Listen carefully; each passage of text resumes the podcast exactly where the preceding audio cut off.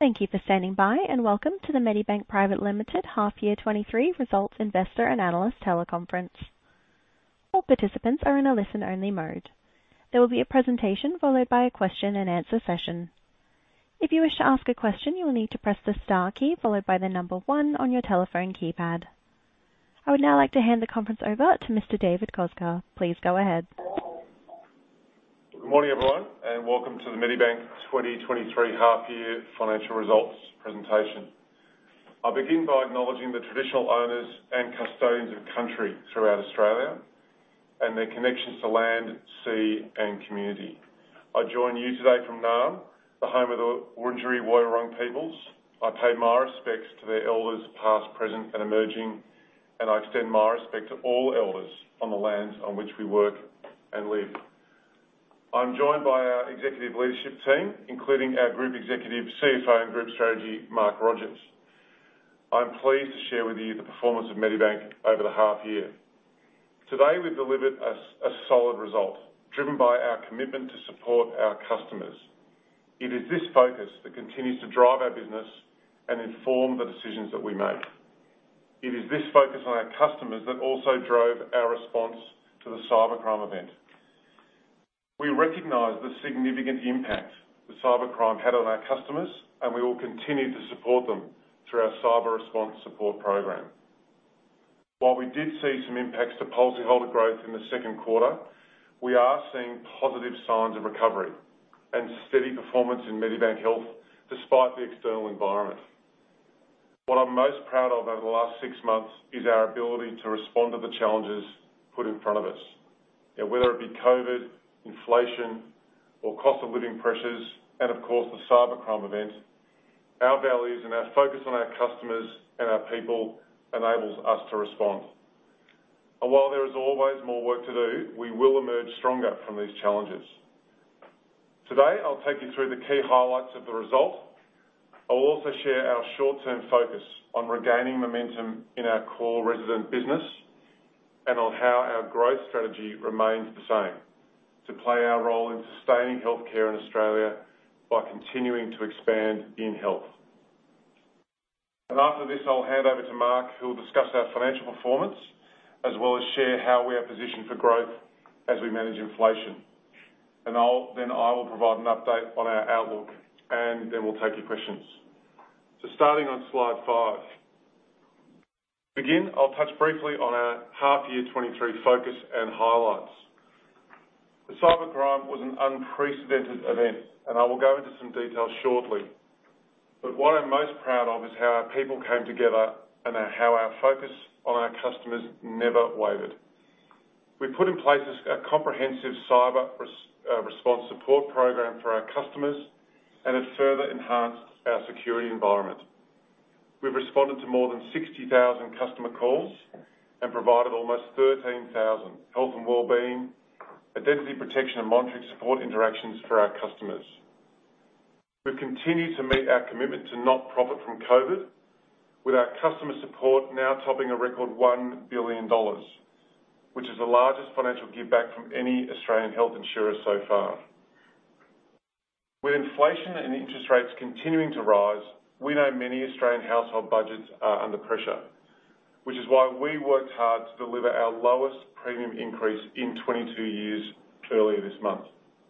We also deferred the increase for 2 months, which is in addition to the $207 million cashback our customers will receive in May as part of the Giveback program. Our No-Gap network now extends to 27 hospitals across the country, and we've seen a 300% growth in No-Gap procedures compared to the prior period. Our Members Choice Advantage Network continues to deliver immediate savings to household budgets. This half, our customers have saved around $12 million in out-of-pocket costs through this network, which forms one of the largest health provider networks in the country, and it remains a key differentiator for our customer offering. We also continue to focus on preventative health, with our LiveBetter award enrolments up 52% compared to the prior period. Almost 25% of Medibank customers admitted to hospital receive personalised health support via our health concierge program, and we delivered around 1.3 million virtual health interactions to our customers and the community. Now to our financial results on slide 6. Over the past 12 months, our resident policyholder growth numbers increased by almost 35,000. However, with the loss of almost 13,000 policyholders since the cybercrime event, growth over the 6-month period has been more subdued, with policyholders up 1,700. This result is in part due to the majority of marketing and other acquisition activity stopping as a result of the cybercrime. The impact of the cybercrime was mostly contained within our resident health insurance business in the second quarter, with other parts of our business continuing to perform well. A standout over the 6-month period has been the significant growth in our non-resident business, which grew by 33,400 policy units, or 17%. With resumption of travel helping accelerate recovery and grow this market, we continue to focus on growing share in this segment. Pleasingly, our health insurance operating profit increased by 8.7% to $305.2 million. As we continue to reposition Medibank Health in the post-COVID environment, segment profit dropped 4.3% to $24.6 million, largely due to slower than expected volume recovery in the home care business and the end of our 1-800-RESPECT and Beyond Blue contracts. On a continuing basis, the segment growth rate was 7.4%. We've reported a $55.9 million net investment income, up $25 million, which reflects the benefits of high interest rates and narrowing credit spreads. This was offset by $26.2 million in non-recurring cybercrime costs, which for the full year we expect to be $40 to $45 million. Group NPAT was up 5.9% to $233.3 million. And lastly, the board has determined we will pay an interim fully franked ordinary dividend of 6.3 cents per share. Now to slide 7. Today we're able to share with you the outcomes of our ongoing investigations into how the cybercrime event occurred. This includes that the Medibank username and password used by a third-party IT service provider was stolen and used across our network. The criminal was able to access our network through a misconfigured firewall, and the criminal obtained further usernames and passwords to gain access to a number of our systems, and their access was not contained. As you would expect, our immediate focus was to support our customers and to secure our environment, to close down the attack path, and that is what we've done. Since the time of this event, we have been focused on how we can best support our customers. As you know, we launched our cyber response support program for our customers, which includes mental health and wellbeing support, identity protection, and financial hardship measures. We extended call centre hours and we increased our customer support team by more than 300 people and redeployed our resources on our phone and messaging channels to support our customers. And in November, we added two-factor authentication for inbound callers to our contact centres to increase the level of security for our customers when they call for support. From a technology perspective, we have bolstered existing monitoring, added further detection and forensics capability across the Medibank system and network, and has scaled up analytical support by specialist third parties. Additionally, we have ensured firewall authentication is fully configured across our whole network. And in December, we completed Operation Safeguard, which saw us take our systems offline to further strengthen and enhance security protections and implement a program of further tactical activities, including those recommended by our specialist third parties. The external review by Deloitte is ongoing. There is no doubt in my mind that we are in an arms race on cybercrime, and the rules are changing every day. That's the new world we are operating in. We now defend more than 18 million perimeter attacks a day. Given this ever-changing cyber landscape, our focus going forward will be on continuing to support our customers and ensuring they have confidence in the protection of their data. we will continue to strengthen our security environment and enhance the security literacy of all our users and reinforce that security is everyone's business. And we will continue to evolve our approach to data management, particularly in light of impending reform to the Privacy Act and changing community expectations. Turning to slide 8. The cybercrime was a significant event, and as you'd expect, it impacted our policyholder growth in the second quarter of the year. With the resumption of more normal business operations at the start of January, there are promising early signs of regaining momentum in the second half of FY23. Last month, net resident policyholder loss slowed to around 1,100, while this month, up to 18 February, we have seen net growth of 200. Acquisition is improving for both brands, but cybercrime is no longer the top reason for people choosing to leave us, and in January, switching intent had returned to pre-cyber levels. Notwithstanding the impact of the cybercrime event, customers continued to choose our health and wellbeing solutions and take out additional life, pet, or travel insurance policies with us, a good sign of their underlying trust in us. Advocacy levels have recently rebounded, although we have still some work to do to return to the high levels we achieved in FY22. These early signs give us confidence of regaining our growth momentum in the core resident business, which will be further supported as we reinstate our marketing and retention activities this month. We're also continuing to focus on looking after our people, who have shown incredible fortitude over the last 6 months.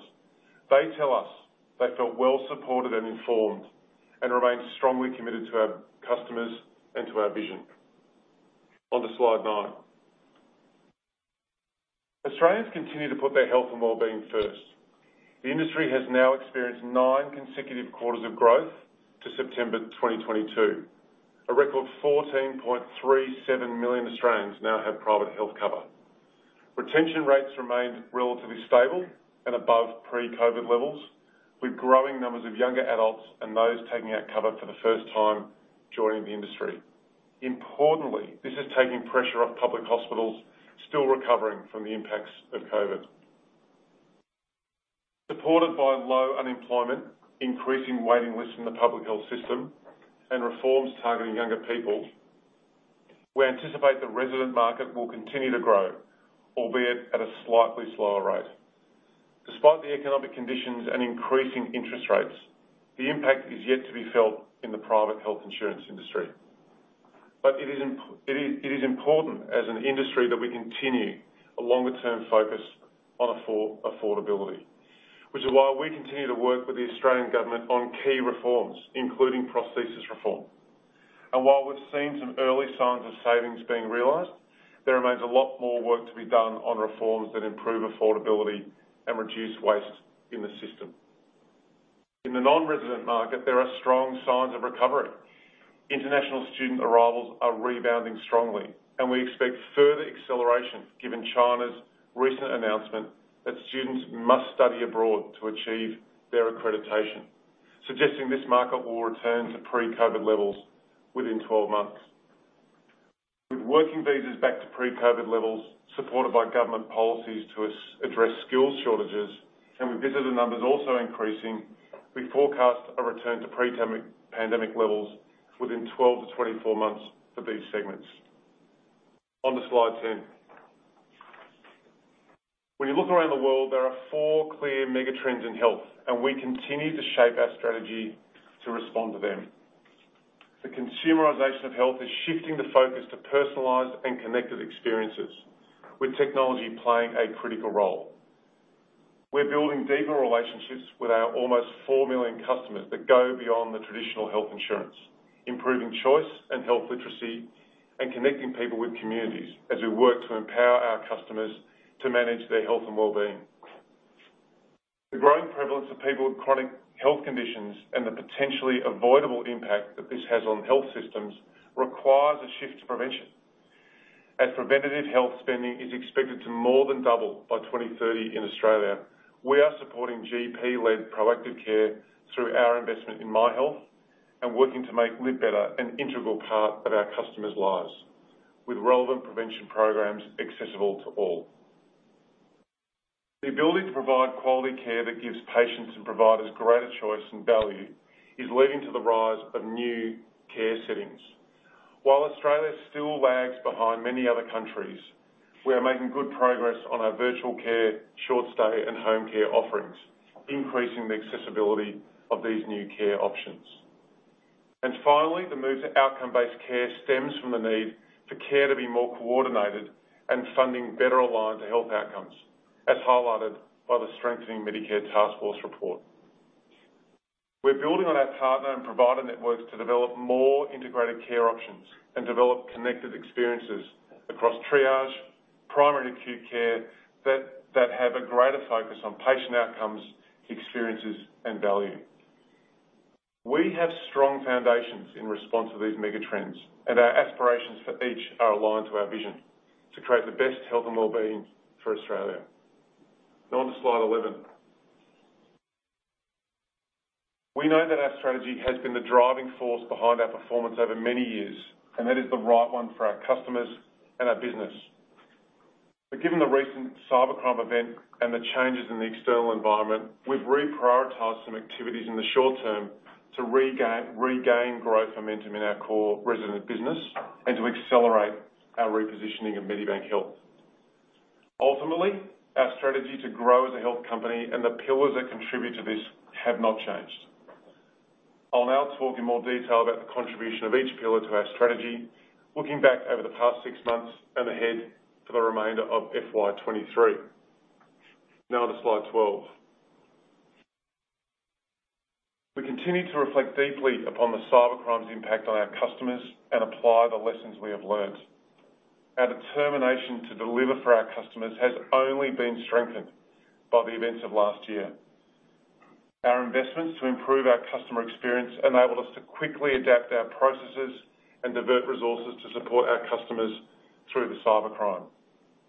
As mentioned earlier, we will also continue to evolve our approach to data management for all our customers, implementing lessons from the cybercrime event. Engagement with our digital channels continued to grow. As we further simplified processes, online claims increased 29% and self-service interactions were up 24%, while more than 40% of AHM's new customers joined online. Our ongoing integration of LiveBetter into the My Medibank app saw almost two-thirds of new LiveBetter members joining via the app, which we continue to enhance with the development of Home for Health, connecting our healthcare offerings seamlessly for our customers. As you would expect, customer advocacy, as measured by service NPS, was impacted by the cybercrime event. However, our scores remain above the benchmarks we set at the full year. For the full year, this milestone remains the same. Our people remain strongly committed to our vision and to our customers, and we remain above benchmark with high levels of employee advocacy. And when it comes to our community, we are making good progress on our sustainability commitments, including our ongoing transition to 100% renewable energy, community programs including Park Run and addressing loneliness, and our procurement spend with Aboriginal and Torres Strait Islander businesses. Turning to slide 13. Our unique dual brand strategy aims to provide customers with products and services that deliver more choice, more health and wellbeing support, and especially more value as financial pressures continue to mount for many households.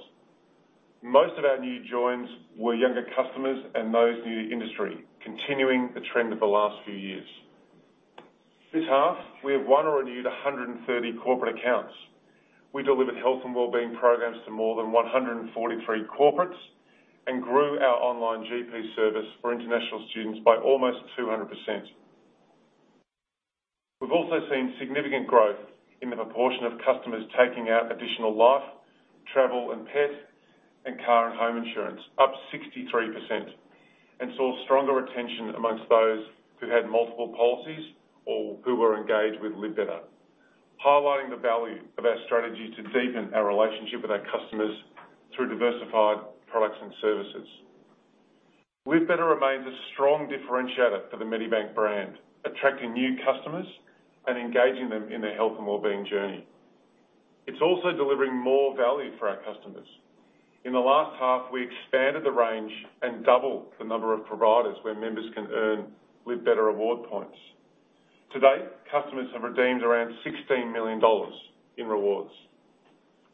The strength and breadth of our provider and partner networks continues to be a key enabler of our differentiation strategy.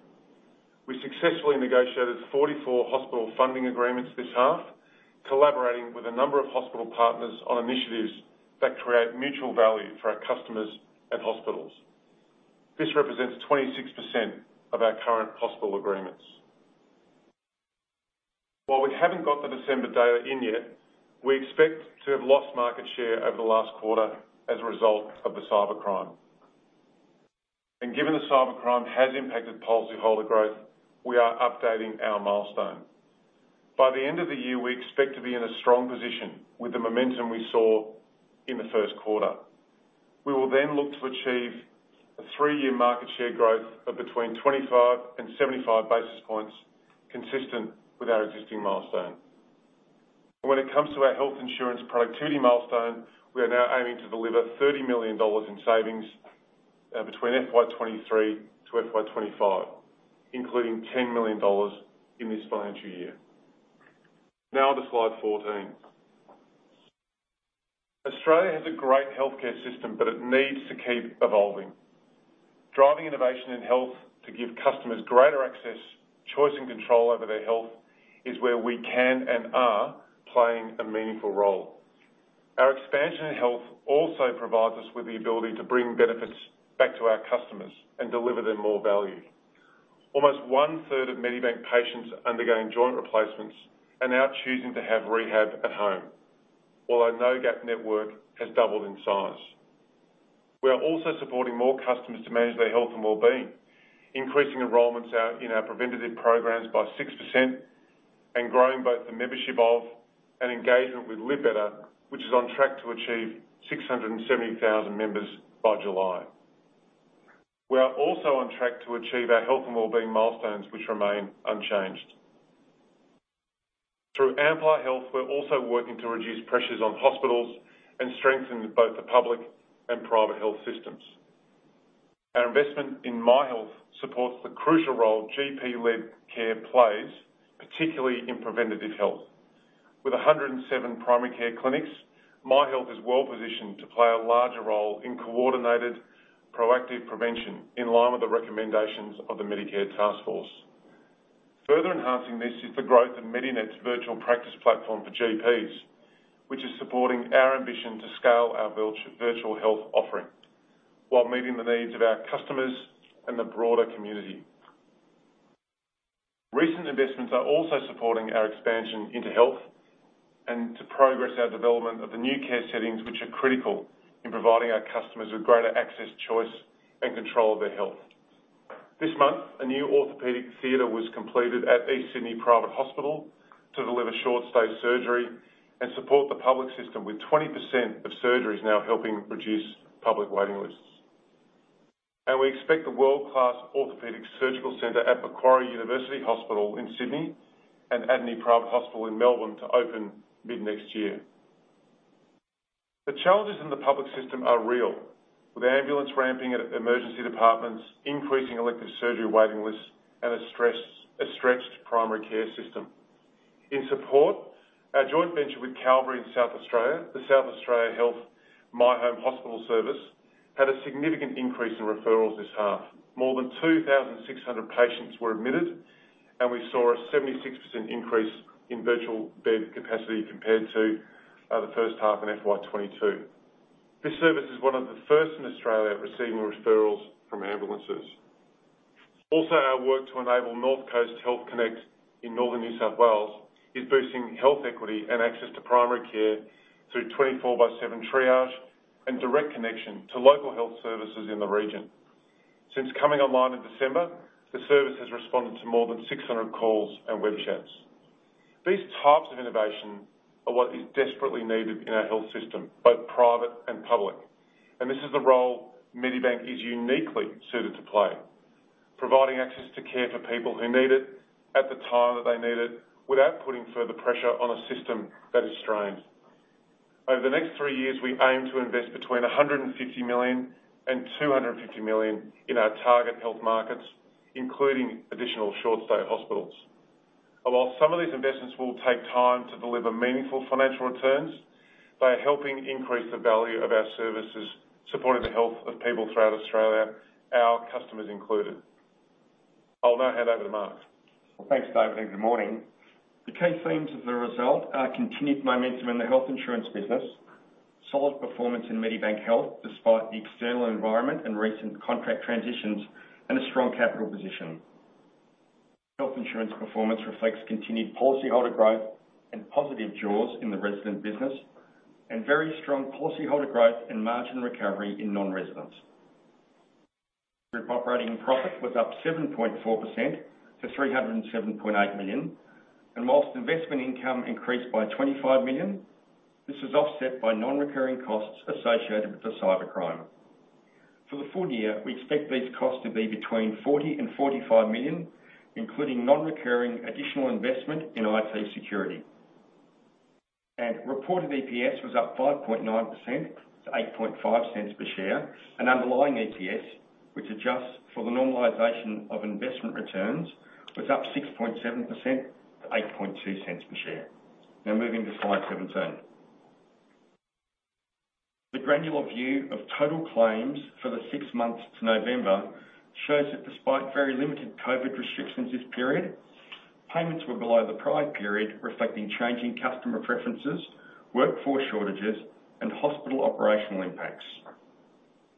We continue to see the same trends as observed in previous periods, with non-surgical claims being more impacted than surgical, particular softness in rehab and respiratory claims, and no evidence of increasing mental health claims.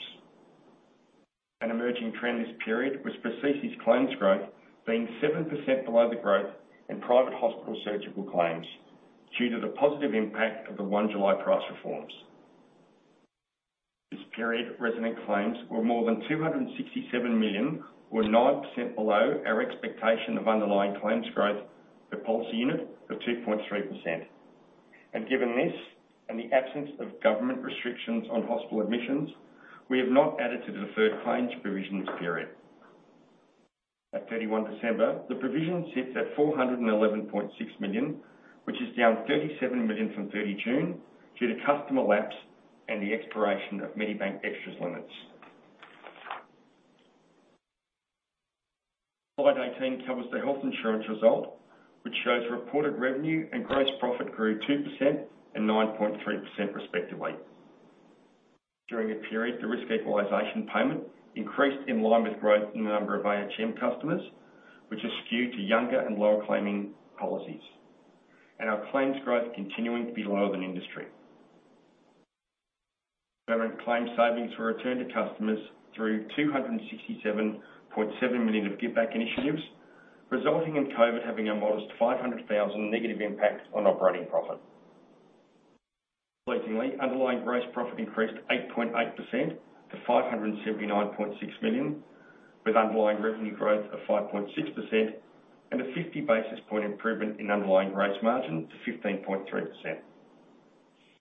And whilst the management expense ratio was 30 basis points higher, underlying operating margin was up 20 basis points to 8.1% and underlying operating profit up 7.7% to $305.7 million.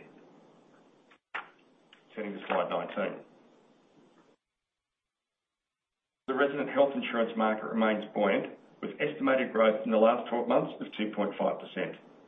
And although this is slightly lower than FY22, it has been impacted by Medibank's growth in the last 3 months. Importantly, the trend of growth in new to industry and younger age customers has continued, which, given they are typically lower claiming, positively impacts the quality of the insurance pool. In the same period, our policyholder numbers increased by almost 35,000 or 1.8%. However, with the loss of 13,000 policies since the end of September, growth in the last 6 months of 0.1% was well below the 1.5% achieved in the prior period. In the last 6 months, customer lapse and acquisition deteriorated by 80 and 60 basis points respectively. following the cybercrime. Customer retention was impacted by the diversion of resources to support high call volumes, and the majority of above-the-line marketing and other proactive sales activity also paused. Pleasingly, the Medibank acquisition rate was only down 30 basis points, which is indicative of the positioning and resilience of the brand, and although the AHM acquisition rate was down 160 basis points, this was largely due to lower aggregate sales. As David mentioned, with the resumption of more normal business operations, since 31 December we've seen policyholder trajectory improve, with acquisition rates recovering and retention rates stabilising. In the second half, as we return to growth, we will focus on the growing corporate market, allocating additional resources to improve retention and increasing AHM aggregator sales. Turning to slide 20. Underlying resident claims, which exclude COVID impacts, were up 4.8%, and underlying net claims, which includes risk equalisation, were up 5%. Risk equalisation had a 20 basis point impact on claims growth this period, which is an increase on the prior period and consistent with the return to more normal age claiming patterns. Underlying resident claims growth per policy unit was up 40 basis points to 2.3%, with stable hospital claims growth and an increase in extras. Hospital claims growth reflects that the higher risk equalisation charge was offset by PRSI savings, with the increase in extras due to investment in additional benefits and sales mix. And healthcare cost inflation had minimal impact on claims growth this period, with the majority of private hospitals already contracted for FY23. Assuming the PRSI savings we saw this period are maintained, and based on rehab referral trends at pre-COVID levels, we expect underlying resident claims growth for the full year of 2.3%. However, given the economic environment, we are closely monitoring spend in more discretionary extras modalities for signs of further softness. Slide 21 details underlying health insurance performance, which shows strong growth in both the resident and non-resident businesses. In the resident business, underlying gross margin was up 10 basis points to 14.8%, with revenue and claims growth per policy unit of 2.4 and 2.3% respectively. The decrease in revenue growth per policy reflects that the lower premium increase this period and a 10 basis point increase in downgrading to 70 basis points. Despite the economic conditions, we expect downgrading of 70 basis points for the full year, aided by our focus on increasing product value, portfolio management and sales mix activities. And based on the approved premium increase of 2.96% and the expectation for underlying claims growth, this should result in modestly positive jaws for the full year. Pleasingly, the momentum in the non-resident business has continued, with a 34.4% increase in policy units and underlying gross profit up 107% to 31 million. The favourable student tenure and mix impacts we saw in 2H22 have continued, and underlying gross margin of 34.1% compares to 21.5% and 29.2% in 1H and 2H22 respectively. Strong customer growth has continued in January, and with further growth in the work and visitor market segments likely, gross profit in the second half is expected to be higher than in the first half. In the medium term, further growth opportunities exist through utilising our unique integrated health offering, improving product value, including in virtual health, and investing further in this attractive market segment. Now moving to slide 22. Management expenses were up 10% to 273.9 million, with the major driver the increase in non-resident sales commissions, which grew with policyholder acquisition. Whilst commissions of 11.4 million were in line with 2H22, based on the current policyholder trajectory, we expect that will increase further in the second half. The modest growth in D&A reflects higher spend on digital assets, and whilst deferred acquisition cost amortisation also increased, this remains above the level of new acquisition costs. And in line with the new insurance accounting standard, we will commence expensing all acquisition costs from 1 July. Operating expenses were up 7%, with cost inflation of 4% and modest volume impacts, partially offset by approximately 4 million of productivity savings. This period, we also had a higher proportion of annual investment and some other spend than normal, but this is expected to unwind in the second half. Whilst achieving productivity savings this period has been impacted by the cybercrime, we are targeting 30 million of savings over the next 3 years, including 10 million this year. And despite the underlying management expense ratio increasing 30 basis points to 7.2%, we expect management expenses of 560 million for the full year, and that the management expense ratio will not be above last year's.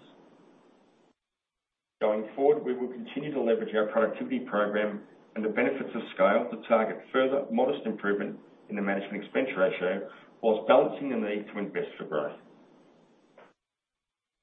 Turning to slide 23 in Medibank Health. Whilst the majority of COVID impacts on Medibank Health have unwound, this period, performance in the home care business was impacted by subdued private hospital admissions and higher labour costs. And in telehealth, the transition out of the 1-800-RESPECT and Beyond Blue contracts in 2H22. Excluding these contracts, segment operating profit was up 7.4% to 24.6 million, with a 14.6% increase in operating profit, partially offset by a lower contribution from our healthcare JVs, where the prior period included non-recurring COVID income. Revenue increased 5.9% to 139.5 million, with strong growth in health and wellbeing and recovery in travel insurance sales, partially offset by a reduction in telehealth and home care. Gross margin was down 40 basis points to 44.7%, with higher home care labour costs and inflationary impacts, partially offset by business mix. However, flat management expenses and a 170 basis point improvement in the management expense ratio meant operating margin increased 130 basis points to 16.9%. And this reinforces the importance of increasing scale in this business. The areas of focus for the second half include volume and performance uplift in home care, continuing to reposition the business to meet the emerging needs of Medibank customers, and delivering synergies between our businesses. And whilst profit growth this period was impacted by these lost telehealth earnings, the business has good momentum and growth potential for meeting the needs of Medibank customers. And we continue to target, on average, organic growth of at least 15% per annum over the next 3 years. Moving to slide 24. Investment income was up 25 million, or 80.9%, to 55.9 million, for the benefit of higher interest rates and tighter credit spreads this period. The 8.6 million reduction in income in the growth portfolio was due to manager underperformance in property investments and mixed performance in equities, with strong returns in the domestic market more than offset by weaker returns in international. In the defensive portfolio, the 20.9 million increase in income includes 22.5 million from the higher RBA cash rate and 3.9 million from tighter credit spreads. This is partially offset by the steepening yield curve, resulting in 8.6 million lower than expected income on international fixed interest holdings. During the period, the average RBA cash rate was 235 basis points, and based on the current spot rate of 335 basis points, in the second half we expect an additional 10 million of interest income in the defensive portfolio. Underlying investment income was up 26.6 million, and the underlying investment return up 52 basis points to 1.45%. The 27 basis point spread above the RBA cash rate is, on an annualised basis, below our target of 150 to 200 basis points. However, based on the current shape of the yield curve, we expect this spread to improve in the second half. Slide 25 covers capital. Our capital position remains strong, with the health insurance capital ratio of 13% at the top end of our target range, and an allocated capital of 198.1 million, modestly above the prior period. During the period, health insurance required capital increased in line with revenue growth, and the increase in other required capital largely reflects the hospital joint ventures that David mentioned and the investment in Medinet in 2H22.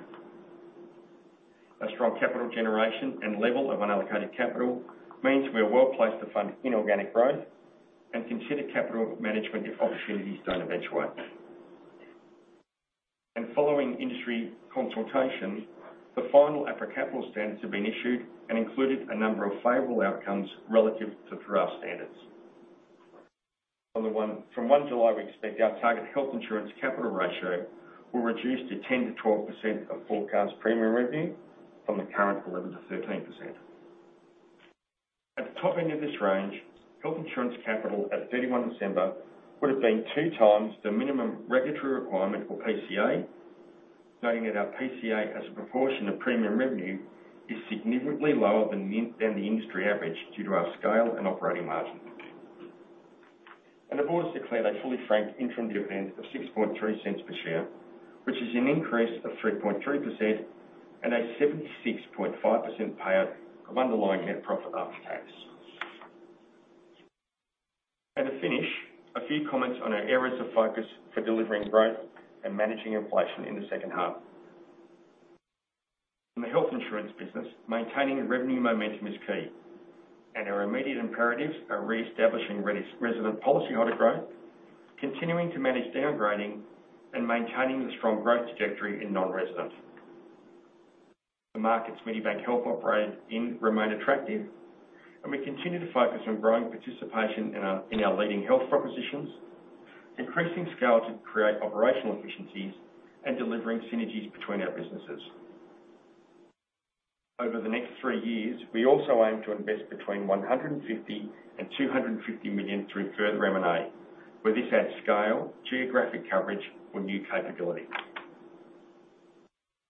We continue to target ways to offset inflationary pressure in claims, and with initial promising signs, it is critical that processes reform continues to deliver benefits, including through changes to the way that general and miscellaneous items are funded.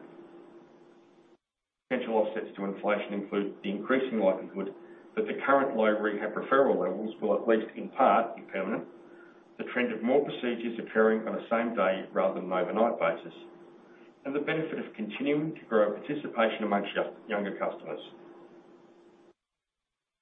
And by providing more services to Medibank customers, Ampli will also play an important role through an increasing focus on prevention, supporting the shift to new care settings, and delivering integrated models of care at scale. And maintaining our cost discipline productivity program and closely managing non-cash costs will be critical to expense management. And increasingly, we believe our economies of scale will provide a competitive advantage to most peers. I'll now pass back to David to make some closing remarks. Thanks, Mark. Let's look at slide 28. Whilst our strategy is the right one, as I said before, in the short term, our immediate priorities post the cybercrime event are to continue to support our customers and our people, focused on re-establishing our momentum in the resident policyholder growth, continuing to reposition Ampli Health to support our core customers and pursuing our growth agenda in health. We are a resilient business with great people. Our customers and their needs will always be at the heart of our business. The lessons we've learned from the cybercrime will continue to shape our response, and we will emerge a stronger business. We are well positioned to grow on multiple fronts. Based on the early signs of momentum, we are confident that we can regain growth momentum in our resident policyholder numbers, and we'll continue to focus on gaining share in the growing non-resident market. We will continue to scale and connect our existing health and wellbeing businesses with strong foundations in our target high-growth markets. We will continue to prioritise growth in Medibank Health by directly supporting Medibank customers, as well as looking for opportunities to take pressure off the public system through our scalable health offerings. We remain uniquely positioned in the market and are very well capitalised to fund growth, so we can continue to use our strong balance sheet to invest in further opportunities with partners to support our growth ambitions. We have an incredible team of people at Medibank, and I want to thank them for the support they have shown to our customers and each other. I'll now speak to slide 29. Returning to our outlook for FY23, we continue to assess claims activity and remain committed to not profit from the pandemic, returning any permanent net claim savings due to COVID to our customers through additional support in the future. Following the withdrawal of our policyholder growth outlook in October, our new outlook for resident policyholder growth in FY23 is to grow by 0.5% to 0.75%, which assumes the continuation of trends we have seen in January and February and a modest decline in industry growth rate in FY23 relative to the full financial year 22. We'll provide a further update on our performance and outlook at the Macquarie Conference in May. We expect underlying claims per policy unit of 2.3% for FY23 among resident policyholders. We remain focused on controlling our costs, and as Mark mentioned, our productivity program was impacted by the cybercrime during the half. We are now targeting $30 million of savings over FY23 to 25, including $10 million in FY23. Non-recurring cybercrime costs are expected to be $40 to $45 million in FY23, which includes a one-off investment in IT security and excludes potential further customer and other remediation, regulatory or litigation-related costs. And finally, targeted organic and inorganic growth in Medibank Health and health insurance continue to be areas of focus, supported by a strong capital position. I'll now hand over the call for any questions. Thank you. If you wish to ask a question, please press star one on your telephone and wait for your name to be announced. If you wish to cancel your request, please press star two. If you're on a speakerphone, please pick up the handset to ask your question. Your first question comes from Matt Dunger from Bank of America. Please go ahead. Yeah, thank you very much, gentlemen. Appreciate the additional detail around policyholder growth and the FY26 aspiration. Given you've reinstated marketing activity, you're talking about options on aggregator for AHM and the corporate market. Why is the target 3 years away, and when can you get back to system growth? Thanks, Matt. Look, I think first, we're resuming normal business operations since January. We're very pleased with the early signs of recovery. Some things we look at particularly, switching intents now back to pre-cyber levels. Our Net Promoter Score, customer advocacy scores are getting pretty close back to pre-cyber levels, and our sales conversion is also back to where it was. So I think as we ramp up our marketing activities and further strengthen our retention activities, we think that will lead to our growth for the full year this year being 0.5 to 75. And when you look at that, as a Q4 growth rate, we're then pretty similar to where we were in Q1, and that then gives us, confidence that then we move for the next 3 years, we're back to where we were before the cyber event.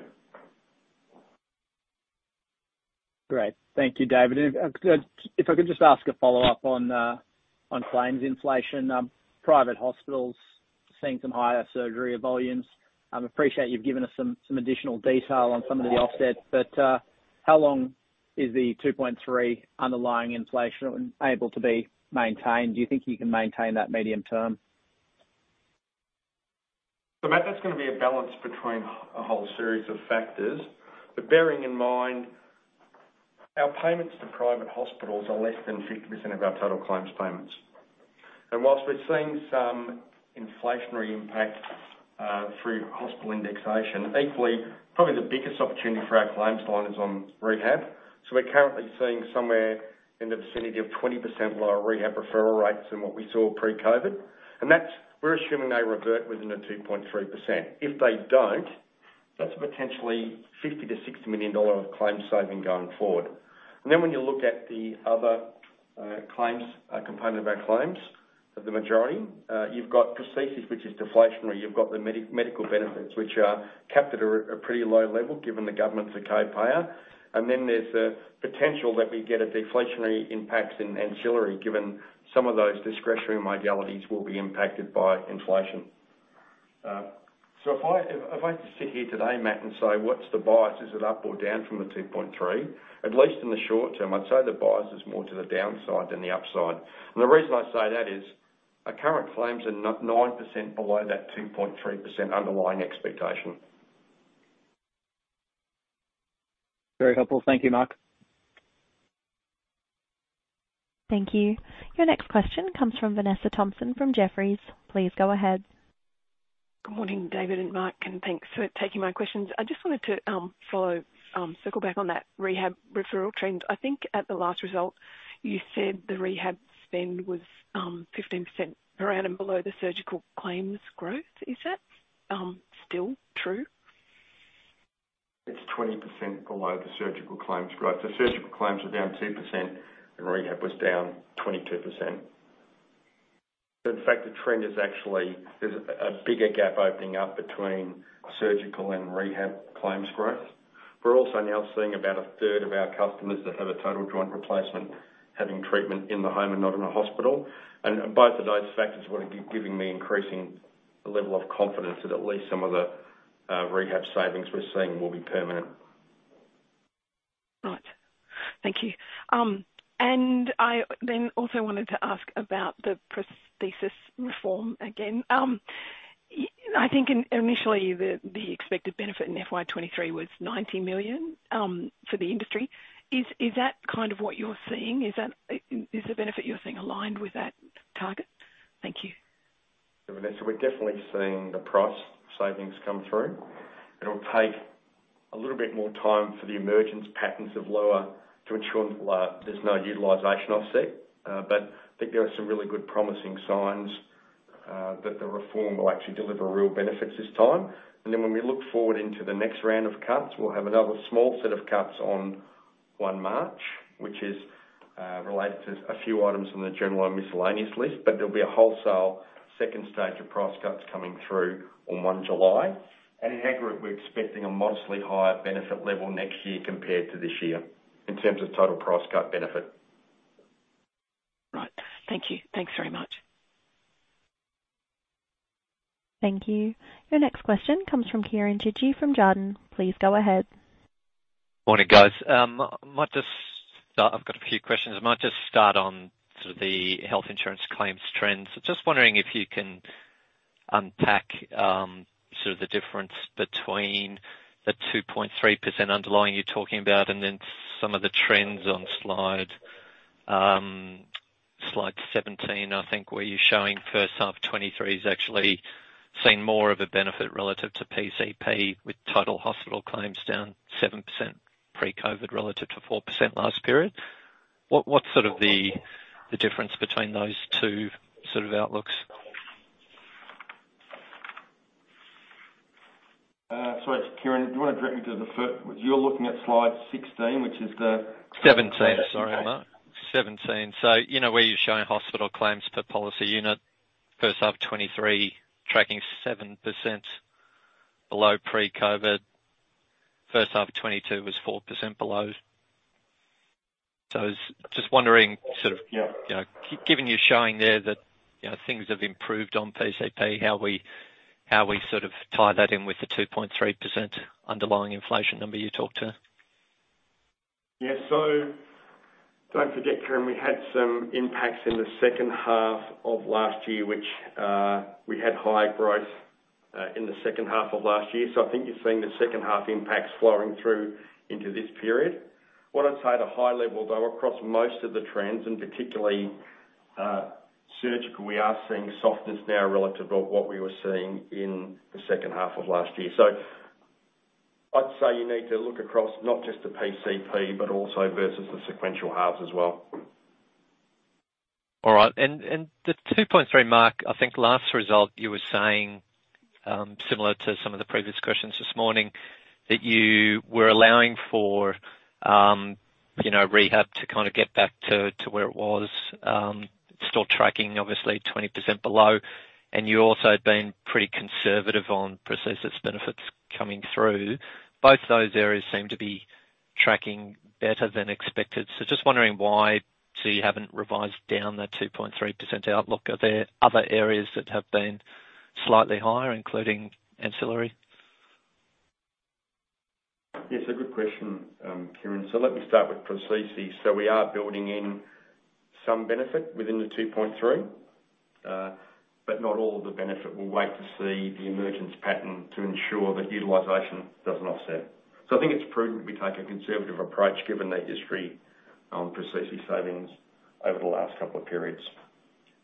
And when I look at rehab, Kieran, we are assuming there's $25 to $30 million of savings in rehab relative to our 2.3% assumption. So we're assuming rehab reverts. In the current period, there were real savings on rehab of between $25 and $30 million that we gave back to customers through permanent claim savings. You're right, it's conservative, but we see those as being natural offsets to any inflationary pressure coming through hospital indexation.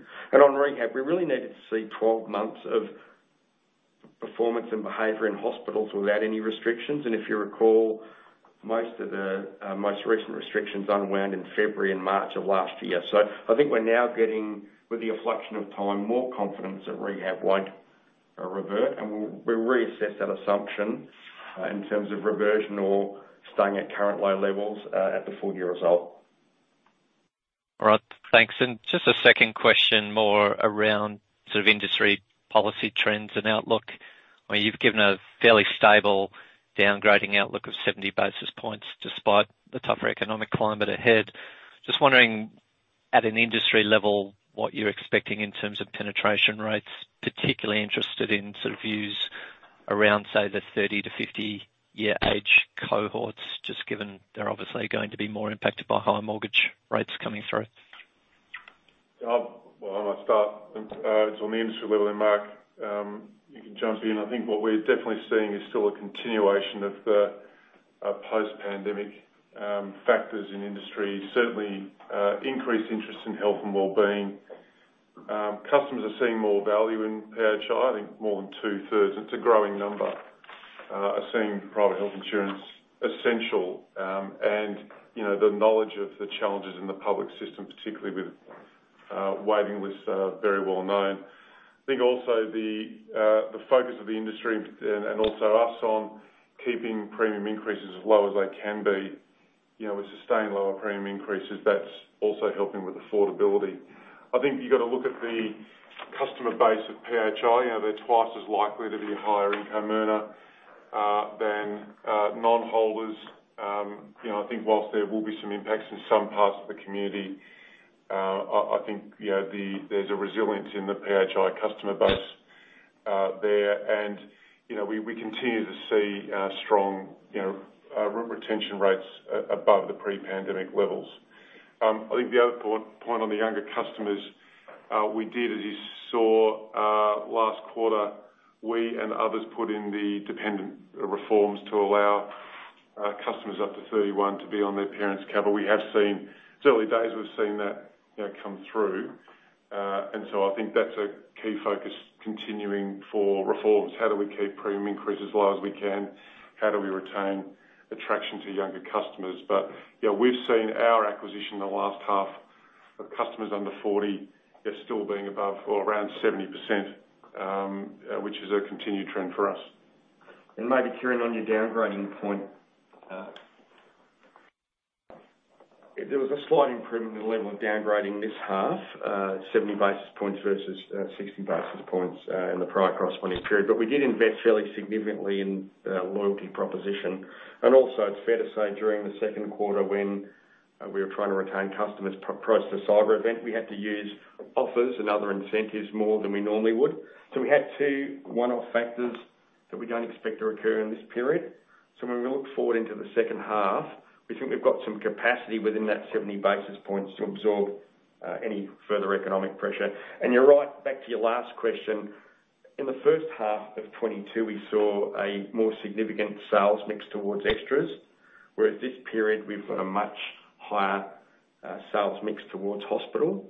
And provided either the sales mix to hospital or extras doesn't change, or the Medibank and AHM policyholder growth doesn't become too askew, we're not seeing a lot of pressure, a lot of further downside or upside to that 70 basis points for the full year. That's great. Thanks, guys. I'll leave it there. Thank you. Thank you. Your next question comes from Andrew Buncombe from Macquarie. Please go ahead. Hi, guys. Thanks for taking my questions. The first one is just in relation to the DCL. You obviously haven't put any new claims into that bucket this period for company-specific reasons. But going forward, do you expect to put any more in, or have you officially closed the window on that? Thanks.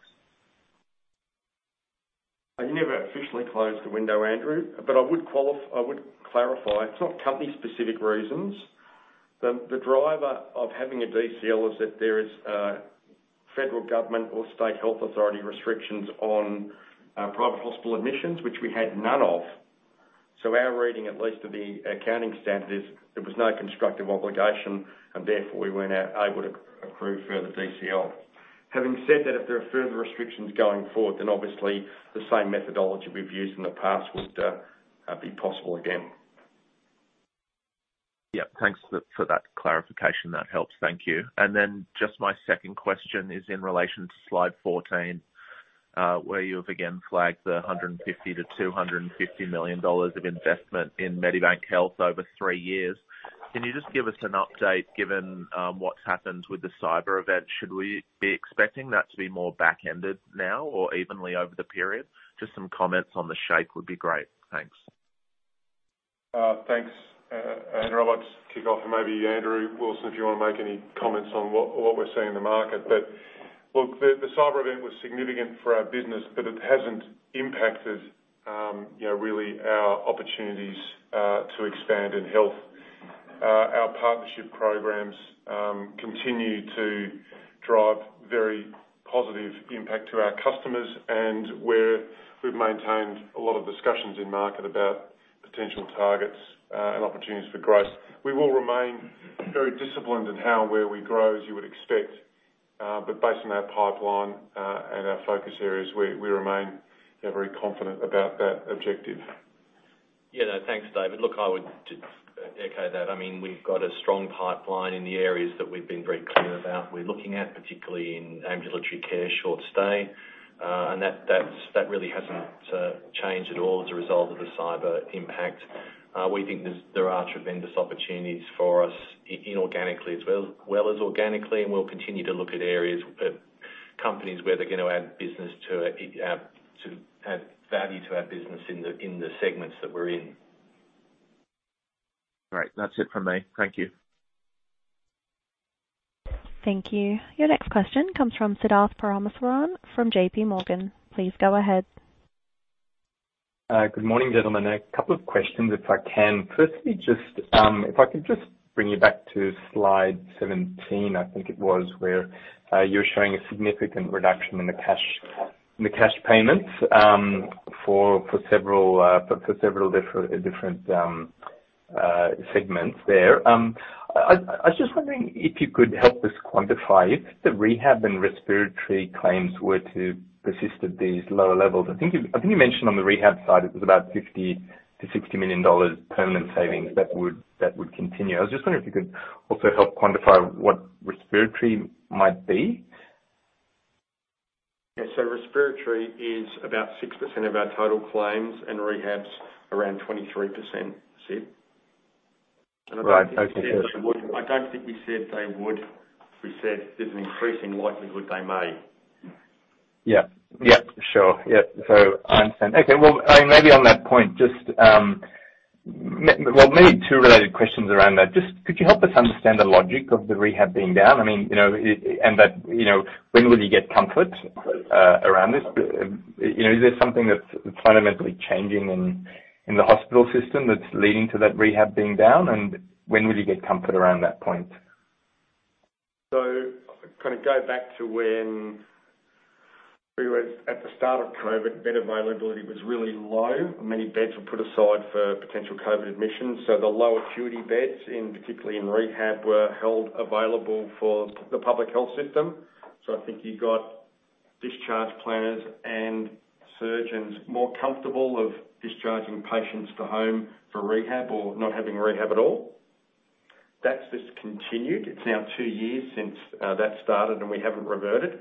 There's also a change in customer preference, starting during COVID, where customers didn't want to go to a rehab facility for 14 days and risk being infected if another patient had COVID. So there's a combination all through the referral chain from patients all the way through to surgeons, having changing preferences, a greater understanding and appreciation of the capacity and ability to do rehab in the home. And I think I may have mentioned in an earlier answer, a third of our customers that go through a total joint replacement now have rehab at home. Yeah, okay. So it sounds like it should be pretty imminent in terms of your assessment of that. Just around ancillary then, if I could just ask for a similar observation on versus, I mean, similar to what you show on slide 17, are cash claims down on ancillary at all, or how are they tracking versus pre-COVID levels? Yeah, of the 267 million of savings we had this year, permanent claim savings, 54 million of those were lower ancillary saving, were ancillary, related to the ancillary product. So slightly less than 25% of our total claim savings, which is ancillary accounts for about 25% of our policies. And we're seeing a bit of a mix there. So we're seeing dental claims still being pretty strong. And I think, like most of the community, I didn't go to the dentist for 12 months. But the areas we're watching most closely are specialities like and modalities like optical, where customers are choosing to have a new pair of glasses every 2 years, not every 12 or 18 months. And then natural therapies and physiotherapy are pretty soft as well. So I think you're going to get a stratification in ancillary and extras between dental and the majority of the other modalities. Sure. I mean, the difficulty is with those permanent savings of 54 million that you've flagged, I think there's, you know, DCLs and other factors that influence that number. I was just wondering on a cash basis, how is it tracking? That'd be around $30 million, $30 to $35 million. There's about a $20 million Medibank ancillary provision that was released at 31 December. Yep. Okay. Thank you so much. Just a final question from me is just around DAC, and I think, you know, with the new IFRS standards, there will be you won't be able to capitalise the DAC anymore, and a lot of your growth certainly had been coming through the AHM channel, I think through aggregators, etc. I was just wondering if you could comment on whether we might see change in your marketing strategy going forward, or whether that influences anything, whether we might see a change in the expenses that come out of the change in the accounting standards once you switch over. Yeah, so if anything, expensing rather than capitalising will be a slight tailwind for expenses, because we're currently running off the DAC balance. Our strategy for some time has been to continue growth in the ag channel, but moving more of our sales to the direct channel. So I suspect it's going to be a second order impact for us, but slightly positive going forward. What it does mean though is it opens up the marketing spend bucket more broadly and greater fungibility between above the line marketing or paying commissions, because they now all get treated exactly the same way from an accounting perspective. So just to add to that, from a strategic perspective, as Mark said, we will continue to bias acquisition to direct channels. You know, in the last half, 80% of our joins were direct, which is up from about 70% of the previous year. Some of that will be due to changes in marketing spend. But that's a target that we have that's quite differentiated in market. So, you know, that continues to be a focus. Yeah. Okay. Excellent. Thank you very much. Thank you. Your next question comes from Nigel Pittaway from Citi. Please go ahead. Oh, good morning, guys.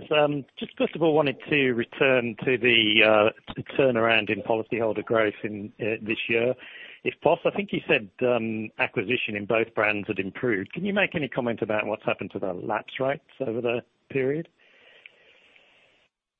Well, I think when we look at the first half, the acquisition rates, particularly for Medibank, were they were down slightly year on year, but held pretty strong. And we've seen that, continue. As I said before, our sales conversion rates have held pretty strong. Certainly the AHM business has rebounded pretty quickly. I think given the impact of the cyber event and the associated impact on the Medibank name, that did impact the Medibank brand slightly more. But as we resume retention activities, that's where our major focus are. I think the lead indicator I look at is switching intent by our members, and that's now back down to pre-cyber levels. So they're thought about leaving is about the same. Their reasons for leaving are now not due to cyber as much as they were, and we expect to see improvement as we focus on those activities. Yeah, and so Nigel, the Medibank lapse was impacted by 90 basis points across the versus PCP, and AHM was only down 60 basis points. So Medibank brand out in the media, bigger lapse impact. Medibank retention program, more developed and more embedded than what it is in AHM, so turning it off also had a bigger impact. So we'd expect as we're turning those retention programs back on, similarly, it will be easy to have an impact on Medibank retention as a consequence. Okay, so more particularly in the 6 weeks of this year, has there been improvement in lapse rate, or have you seen improvement in acquisition rate with lapse rate still remaining pretty similar? Well, in both, but largely there's been a bigger impact on acquisition. Yeah, okay. And then just sort of turning to you. Sorry, yeah. No, we're right over you. Okay, I was going to go on and sort of ask about in terms of you, I think you're saying that your fourth quarter growth rate you think should be similar to 1Q, which does seem to indicate confidence that the worst of the cyber attack impact is behind you. So I was just wanting to hopefully explore that confidence a little bit, and also maybe just question, that how confident you are that you're not going to get sort of a second wave where individuals start sort of really trying to up the scamming activity versus customers. Can you maybe comment on that? I realise it's probably sensitive, but... Oh, look, Nigel, I think there's, first and foremost, the cybercrime event was a significant event and impacted our customers, and that's the first thing we should say. And our priority and my priority for the business at that point was to understand what happened, was to shut down the attack path, which we've now done, and safeguard and support our customers. We rediverted our resources to do that. We greatly reduced our marketing spend. And that contributed to policyholder loss. The main reason for leaving during that second quarter was due to the cyber event, which we expected. I think as we go now, since we are resuming more normal business operations, we're rediverting our people back to more normal activities because the calls into our call centre around cyber are greatly reducing. We continue to support customers if they need us. With our cyber recovery program. But, what we're seeing is customers now want us to support them with their health and wellbeing. We're having people now looking to join us. We're having, retention rate conversations more and more. And so based on those early signs, we're confident that when we get to Q4, we will be resuming, the similar growth momentum that we had, in Q1. Look, the question of the go forward, I think, this is an arms race out there in the world of cybercrime, and the rules of the game keep changing. Before the cyber event, we were successfully repelling around 200, 225 million cyber attacks on our perimeter each month. Now it's almost 3 times that. And so, we will continue to learn the lessons we've learned. We will continue to make sure that we do everything we can to strengthen our environment, but we're going to remain vigilant, as every company needs to.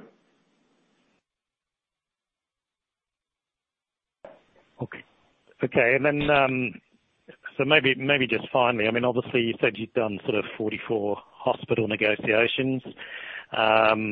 I appreciate you've got some defensiveness in there because you've negotiated forward, but can you give us any sort of broad flavour as to sort of the level of inflationary pressures that are starting to come in to those negotiations? Well, I think as what we say is we recognise that the COVID environment has been challenging, and it's required all of us to rethink how we run our business. We've taken $100 million out of our own cost base over the last 5 years.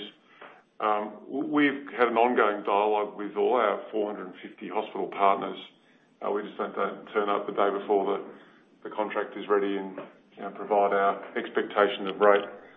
So we have seen, a move towards more forward-looking partnership agreements where we're creating mutual value for customers. We need to keep premium increases low as they can be, but also recognising and supporting hospitals who are keen to create an environment of innovation and sustainability, and that's what we've been focused on. And Nigel, on behalf of our customers, there's a certain affordability we can pay for all claims inflation. And if you've got deflation in prostheses and you've got rehab rates that are lower than pre-pandemic, then of course the affordability to pay for higher hospital indexation is improved. So it actually comes down to there's a certain affordability, and if we don't have unnecessary prostheses cost increases and utilisation increases, and rehab referral trends are helpful, then of course that opens up the opportunity to reassess what's affordable from an indexation perspective. And I guess that's the way we think about it. All right, thanks very much. Thank you. Your next question comes from Dan Hurren from MST Marquee. Please go ahead. Oh, good morning. Thanks much for taking my question. I just wanted to ask about IT costs versus the one-off cybercrime costs in FY23. So, look, I know we're not talking about FY24 guidance at this stage, but is there a risk of a higher reported IT spend in this cybercrime arms race, as you call it, beyond the 40 to 45 one-off costs this year? I guess I'm asking is, do we need to think about some of that non-recurring actually becoming recurring? And I guess finally, is this considering the productivity savings? Well, I think the first I'll answer that productivity for us is an always-on activity. And that's about cyber security and IT security has actually been an area of investment over the last few years. In fact, we've probably doubled our spend in this space over the last 3 years before this year. So I think that's certainly the priority for us and certainly a priority going forward. Yeah, and I don't want to look too far ahead, but I'm not expecting at the half-year or full-year result next year that we're talking about cyber being additional ongoing cyber costs being a major factor of any increase or decrease in management expenses. I think we're more spending time thinking about our long-life IT assets that are almost fully depreciated and the impact that has on our costs. I think there was a question before about deferred acquisition costs and the impact of the new standard, and also the overseas commissions this period being very, very high, given the policyholder growth has been 34%. I'm thinking those three factors will be part of our narrative at the next conversation on costs rather than ongoing run costs for IT security. Yep. Okay. Thanks very much. Thank you. Your next question comes from Doran Kerr from Credit Suisse. Please go ahead. Sorry, nothing more from me. Thank you. Thank you. There are no further questions at this time. That does conclude our conference for today. Thank you for participating. You may now disconnect.